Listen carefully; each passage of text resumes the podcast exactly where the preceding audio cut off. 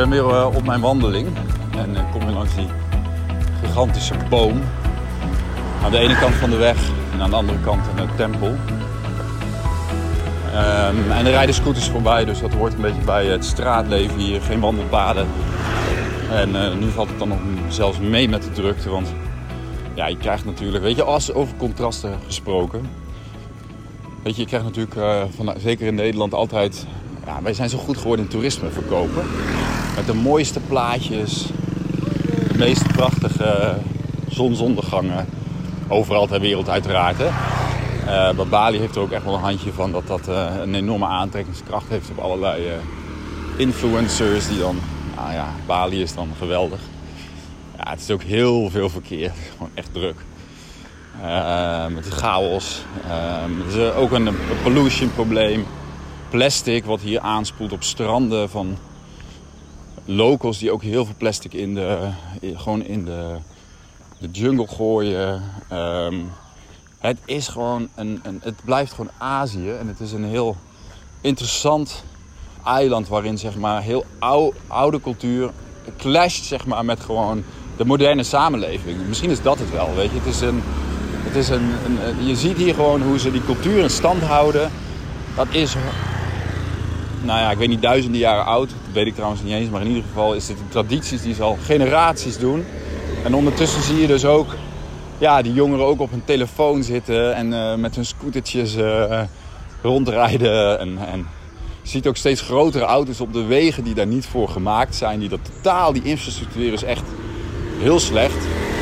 Dus ja, het is gewoon een, een clash van oud en nieuw eigenlijk. En ik denk dat de contrasten, die enorme contrasten die dat creëert, ja, die vind ik interessant. Dat vind ik, uh, vind ik leuk om te zien eigenlijk. En het is ook een, een, een manier om daar een soort van mee om te gaan. Dan moet je mee, um, op de een of andere manier moet je daarmee leren omgaan. En dan heb je de warmte en de vochtigheid. Nou ja, al die elementen die uh, maken het leven hier interessant en leuk. En soms, ja, ik zeg interessant omdat ik niet kan zeggen die maken het leven geweldig. Die maken het leven boeiend. Die maken het leven ook frustrerend. Dingen soms heel lang duren voordat je iets gedaan krijgt. De dagen die soms lastig te plannen zijn, weet je. Het is zo'n ander leven dan Nederland. Uh, het is lastig om uit te leggen. Van als je, kijk, sowieso als je naar het buitenland... De meeste mensen die emigreren of die gaan reizen of ergens in het buitenland terechtkomen... die hebben natuurlijk een totaal ander leven dan in Nederland. Nederland is zo georganiseerd. En dat is ook, wordt ook problematisch hè, soms. Dus uh, organisatie kan heel mooi zijn. Maar het is zo overgeorganiseerd Um, en we worden al vanaf hele jonge leeftijd in een soort keurslijf uh, geduwd. Niet voor niks dat daar een van de meest bekende Nederlandse liedjes over dat keurslijf spreekt. Dus ik denk dat heel veel mensen in Nederland, en ik voelde dat ook, echt wel voelen van de, we leven in een keurslijf. En dat creëren we allemaal zelf. Wij zijn degene die onszelf ook daarin, door hoe de maatschappij is georganiseerd, door hoe we mee moeten, uh, ook, ook door het hele financiële systeem, denk ik ja, je rolt, je belandt ergens in. Ja, heb je er weer. Even pauze. Je rolt zeg maar um, van je studententijd, rol je zo een leven in en dan ja, word je op een gegeven moment, ja, ik weet niet of wakker wordt, maar dan realiseer je misschien op een gegeven moment van oké, is dit het dan nu waar ik nu zo hard voor een carrière maken ben of aan het werken ben. En um, nou ja, als je dan een hele andere route kiest, nou ja, dan kom je dus ook echt letterlijk in een heel ander leven. Een leven wat, wat niet echt, tenminste in mijn geval, wat gewoon niet te vergelijken is. Het is ook, oh, ja, dat is wel uit te leggen, maar ja, uh, ja je leeft in een andere cultuur. Ik, ik, ik vind dat charming, zeg maar. Het heeft, ik heb altijd wel een fascinatie gehad voor uh, andere landen en culturen. En ja, dat, is, dat maakt het leven... In, ik vind dat dat het leven boeiend maakt. En het gaat mij niet eens om... om uh, ja, ik kan niet eens zeggen van nou dat is nou iets om na te streven. Maar soms, soms gebeurt het ook gewoon. Ik denk wel dat als je, als je ergens een verlangen hebt... dat is iets wat jaren geleden in, in onze zeg maar, transitie... En mijn eigen uh, transitieproces zeg maar, naar boven kwam was van... ja, als je een verlangen hebt, dan moet je dat verlangen durven toelaten. Dat was iets wat voor mij heel lang heel lastig was. Van, mag ik nog wel dan een soort van dromen. En dromen mag ook realistisch zijn. Hè? Niet iedere droom is een, Er zijn echt mensen die hebben onrealistische dromen. Maar ik denk ook wel dat je dromen mag hebben die groot zijn. Ehm, omdat het je iets geeft om... Het geeft je iets om na te jagen als het ware. Weet je? En uiteindelijk gaat, het ook over van wat leeft er eigenlijk daadwerkelijk in je. Weet je, natuurlijk had van de week een, uh, een interview of een gesprek met uh, Hielke Bonnema. Ik weet niet of deze podcast dit voor of na podcast met hem komt, maar we hadden even nog een gesprek over. Ja, weet je, of je nu in Bali bent of in Nederland, tuurlijk neem je overal jezelf mee. Het staat als een paal boven water. Maar dat wil niet zeggen dat je dus vervolgens geen droom moet hebben of niks moet doen. Of niet weg kan gaan op het moment dat je voelt dat je daar, dat je daar zin in hebt. Weet je, dat je daar verlangen naar hebt. En voor ons was het echt niet zozeer om we moeten weg uit Nederland. Alhoewel er wel dingen speelden van... Um, ja, met onze kinderen. Wij wilden gewoon... Wij, wij waren al jarenlang bezig met dit kan anders. Dit kan anders. Dat zat al lang... Trientje en ik hadden dat allebei. Zij heeft in Amerika gewoond als kind. Nou ja, ik denk dat vanaf dat ik op, op uh, een jaar high school nou, in Amerika... dat opent natuurlijk ook je ogen. Dat was bij mij best wel bepalend voor hoe mijn wereldbeeld als je het hebt over wereldbeeld. Kijk, dan moet je in Amerika high school gaan doen. Dan, dan gaat je wereldbeeld als tiener of ik was 17, dat gaat echt wel open. En zeker, dat was voor... Dat was, het, dat was het jaar van de Columbine High School. Ik weet dat nog zo goed. Dat was echt een van de eerste echt grote shootings die um, heel groot in het nieuws kwam. Ja, dat heeft zoveel indruk op me gemaakt. En dan ben je in zo'n land... Hè, dus Amerika is natuurlijk altijd heel bepalend en dominant geweest in onze westerse wereld en nog steeds. Dus het begrijpen van zelfs wereldpolitiek, gewoon dat je een land hebt gewoond, dat opent je ogen van, hé, hey, hoe werken de dingen eigenlijk? Hoe zit het land in elkaar? Hoe, wat is eigenlijk de geschiedenis van waaruit we bepaalde dingen doen? Weet je, dus als we kijken naar wat er nu in de wereld gebeurt, dan is het heel, ja, dan vind ik het heel fijn dat ik wat perspectief heb op, oké, er zijn hier landen en, en sommige van die landen die ken ik. Weet je, uh, ik ken Europa natuurlijk goed. Um, en dan Amerika, wat gewoon een, een van de een wereldmacht is. Dus de dominantste land ter aarde. En dan de geschiedenis van dat land kennen. Ja, dat is natuurlijk een groot. Dat, dat, dat draagt allemaal bij, zeg maar, om uit die koken te komen van zeg maar, onze Nederlandse bubbel. Want dat is gewoon wel wat het is. Ik denk wel dat we in Nederland enorm vanuit onze eigen perspectief. Weet je, alles in dit leven is gewoon. draait eigenlijk ook om perspectieven. Want als je kijkt, ik, ik, ik hoorde Poetin een paar dingen zeggen. En ik ben verre van een Poetin-fan. En ik denk dat er aan alle kanten dingen verdraaid worden. Maar gewoon puur om te kijken. Weet je, ik vind ook dat wij moeten gewoon kijken als mensen. Luister gewoon naar wat, wat, wat wordt er gezegd in het Westen. Wat wordt er gezegd in, in, in, in Rusland. En gewoon kijken. Nou, Poetin zegt dus... Wij worden opnieuw door Duitsland aangevallen nu met tanks. Hè? Dus hij, hij, hij spreekt bijna over een soort van nieuwe invasie van de nazi's. Dat is natuurlijk schroom, hoe zeg je dat? Enorm overdreven. Maar dat is wel zijn perspectief en waarschijnlijk ook het perspectief van heel veel Russische leiders en Russen. Want hij verwoordt gewoon de geest van het land. Hij verwoordt zeg maar, wat het gros van het land ervaart. Dus zij worden bedreigd. Zo, zo ervaart hij dat. Of dat waar is of niet, dat is een hele andere discussie dus ik zeg wel eens van, um, dat heb ik ook in, eerder in een podcastje volgens mij gezegd, kennis of ervaring. Wat is belangrijk? In de basis is hoe je het leven ervaart veel bepalender dan wat voor kennis je hebt. Nu kan je kennis natuurlijk enorm bijdragen om een veel breder perspectief te hebben. Maar ja, als gros van de Nederlanders een bepaalde ervaring heeft, gaat het niet om of het waar is of niet. Het gaat niet eens om of het terecht is of niet. Maar die beleving van de wereld, dat is de dominante beleving, dat noemen we dan het narratief. Ja, daar kun je wel zeggen, dat klopt niet, maar die mensen beleven dat zo. En zo is dat in Rusland en zo zal dat in China zijn. De spanningen met China die lopen ook op. Ik ben hier een beetje de, de, journalist van de wereld aan het spelen. Maar gewoon, vind ik gewoon interessant. Blijkbaar komt dit nu eruit. Um, maar uiteindelijk gaat het natuurlijk over wat is je perspectief op het leven. En kun je dat perspectief verbreden. Ik denk dat dat iets is wat wij in onze... Weet je, wij zitten zeker als het gaat om social media...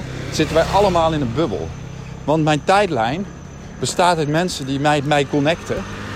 En die mensen zijn, hebben vaak eenzelfde soort wereldbeeld. En ik vind dat soms wel problematisch.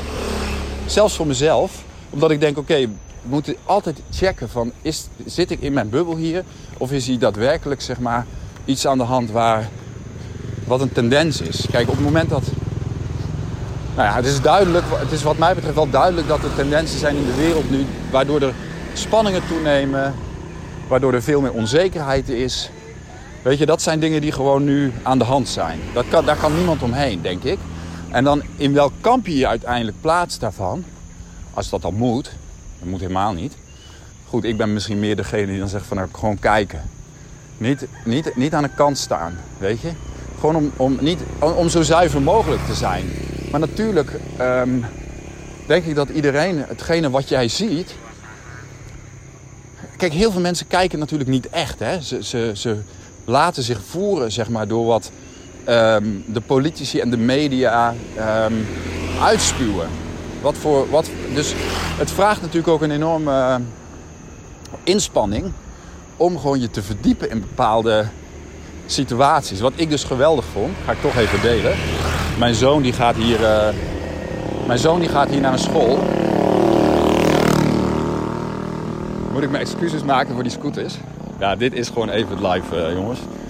Mijn zoon die gaat hier naar een school. En die school, um, hij is gisteren zeiden ja, we hebben in de klas een uh, video gekeken van Jordan Peterson. Waar hij een, een, um, een, uh, zeg maar een transgender of een ex-transgender interviewt over haar. Hoe zeg je dat? Die heeft dan een transitie gehad, maar die transi transitioneert dan weer terug. En daar hadden ze dan discussie of een gesprek over. Ik denk, ja, dit is cool. Zo'n video, ik heb hem ook gezien, zo'n video dat moet in alle scholen in Nederland ook bekeken worden. Want dan presenteer je mensen, dan presenteer je mensen een compleet plaatje. Weet je, dat is zo belangrijk. Ik loop even hier weg van het verkeer. Nou heb ik hier een uh, tempel, er staan hier overal tempels. Ga ik hier gewoon op de trap van de tempel zitten. En er is ook nog muziek op de achtergrond, maar goed, misschien uh, lukt dit.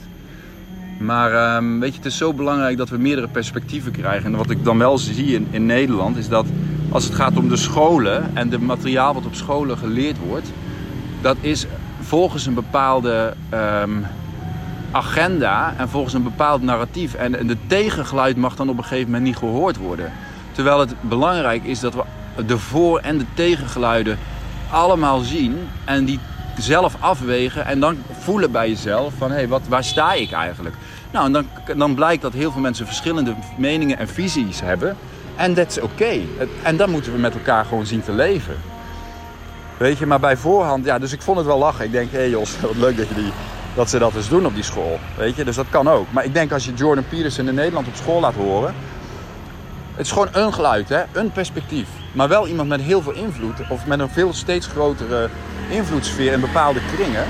Nou, en op een gegeven moment is dat wel, zeker ook als psycholoog en als gewoon, als je kijkt naar wat, hij, wat zijn werk is, is het wel eigenlijk heel wezenlijk om daar, nou ja, gesprek over te voeren. Dus uh, misschien dat er in Nederland toch uh, docenten zijn die dat doen. Goede docenten. Nou, ik, ik, moest hem even pauze zetten, want ik word dus zelf langzaam gek van het verkeer. Nou, volgens mij is het weer rustig. Nou ja, dus het gaat uiteindelijk gewoon over perspectieven. En om te zien, kijk, ik denk dat het gewoon eye-openend is om niet naar de wereld te kijken door de lens van goed en fout. En van wij, zijn, wij kloppen en zij kloppen niet, maar door de lens van oké, dit is een perspectief.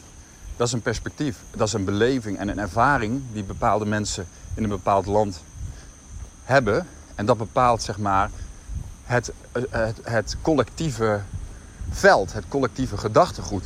Een aantal maanden geleden schreef ik een, uh, nogal lang artikel. En dat kwam er dan in één keer uit. Hè? Dus dan schrijf ik gewoon wat er in me opkomt.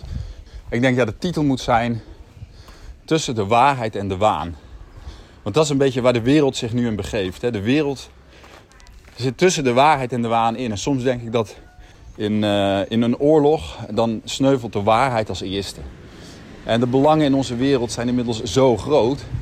De financiële belangen van bedrijven die nu Oekraïne gaan opbouwen en van Amerika en noem het allemaal maar op.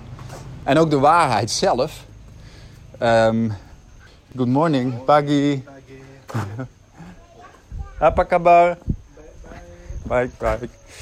Um, lieve mensen hier. Um, om gewoon even door de bullshit heen te kijken.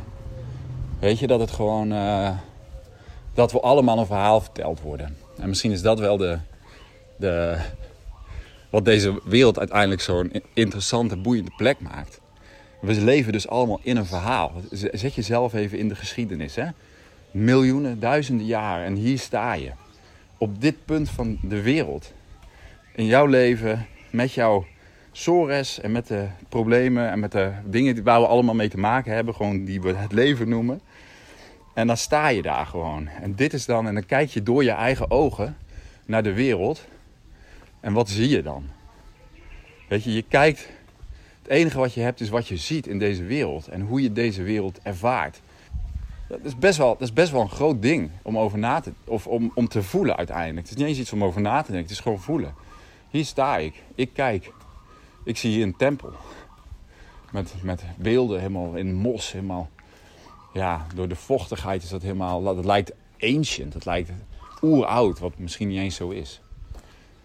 Draagt wel bij aan de sfeer. En wat zie jij? Weet je, het gaat dus niet eens zozeer om wat, wat zie ik hier, hier recht voor me, maar wat, wat zie je, zeg maar? Wat gebeurt er in je, in je beleving, je gevoelswereld? Waar sta je? Waar ben je mee bezig? Maar ik denk dat dat, dat, dat aan zich is al, vind ik al zo, kan zo overweldigend zijn van wauw, wij maken nu gewoon dit mee. Ja, waarom? Ja, omdat we hier nu eenmaal zijn. Weet je, we zijn ook toeschouwers. Hè? All the world's a stage, zei Shakespeare. En dat vind ik wel een heel mooie uitdrukking. En wij zijn gewoon spelers of toeschouwers. En ik denk dat het mooiste is dat je en een speler bent, zonder dat je het oog van de toeschouwer uit het oog verliest. Dus dat je en volledig participant bent op, zeg maar, in deze wereld. En dat je tegelijkertijd nog een waarnemend vermogen hebt om jezelf niet volledig te verliezen, zeg maar, Ehm, in je rol, als het ware. Nou ja, ehm, daarmee wil ik deze podcast uh, afsluiten. Ik wens jou een uh, hele fijne, fijne dag. En tot de volgende. Doei.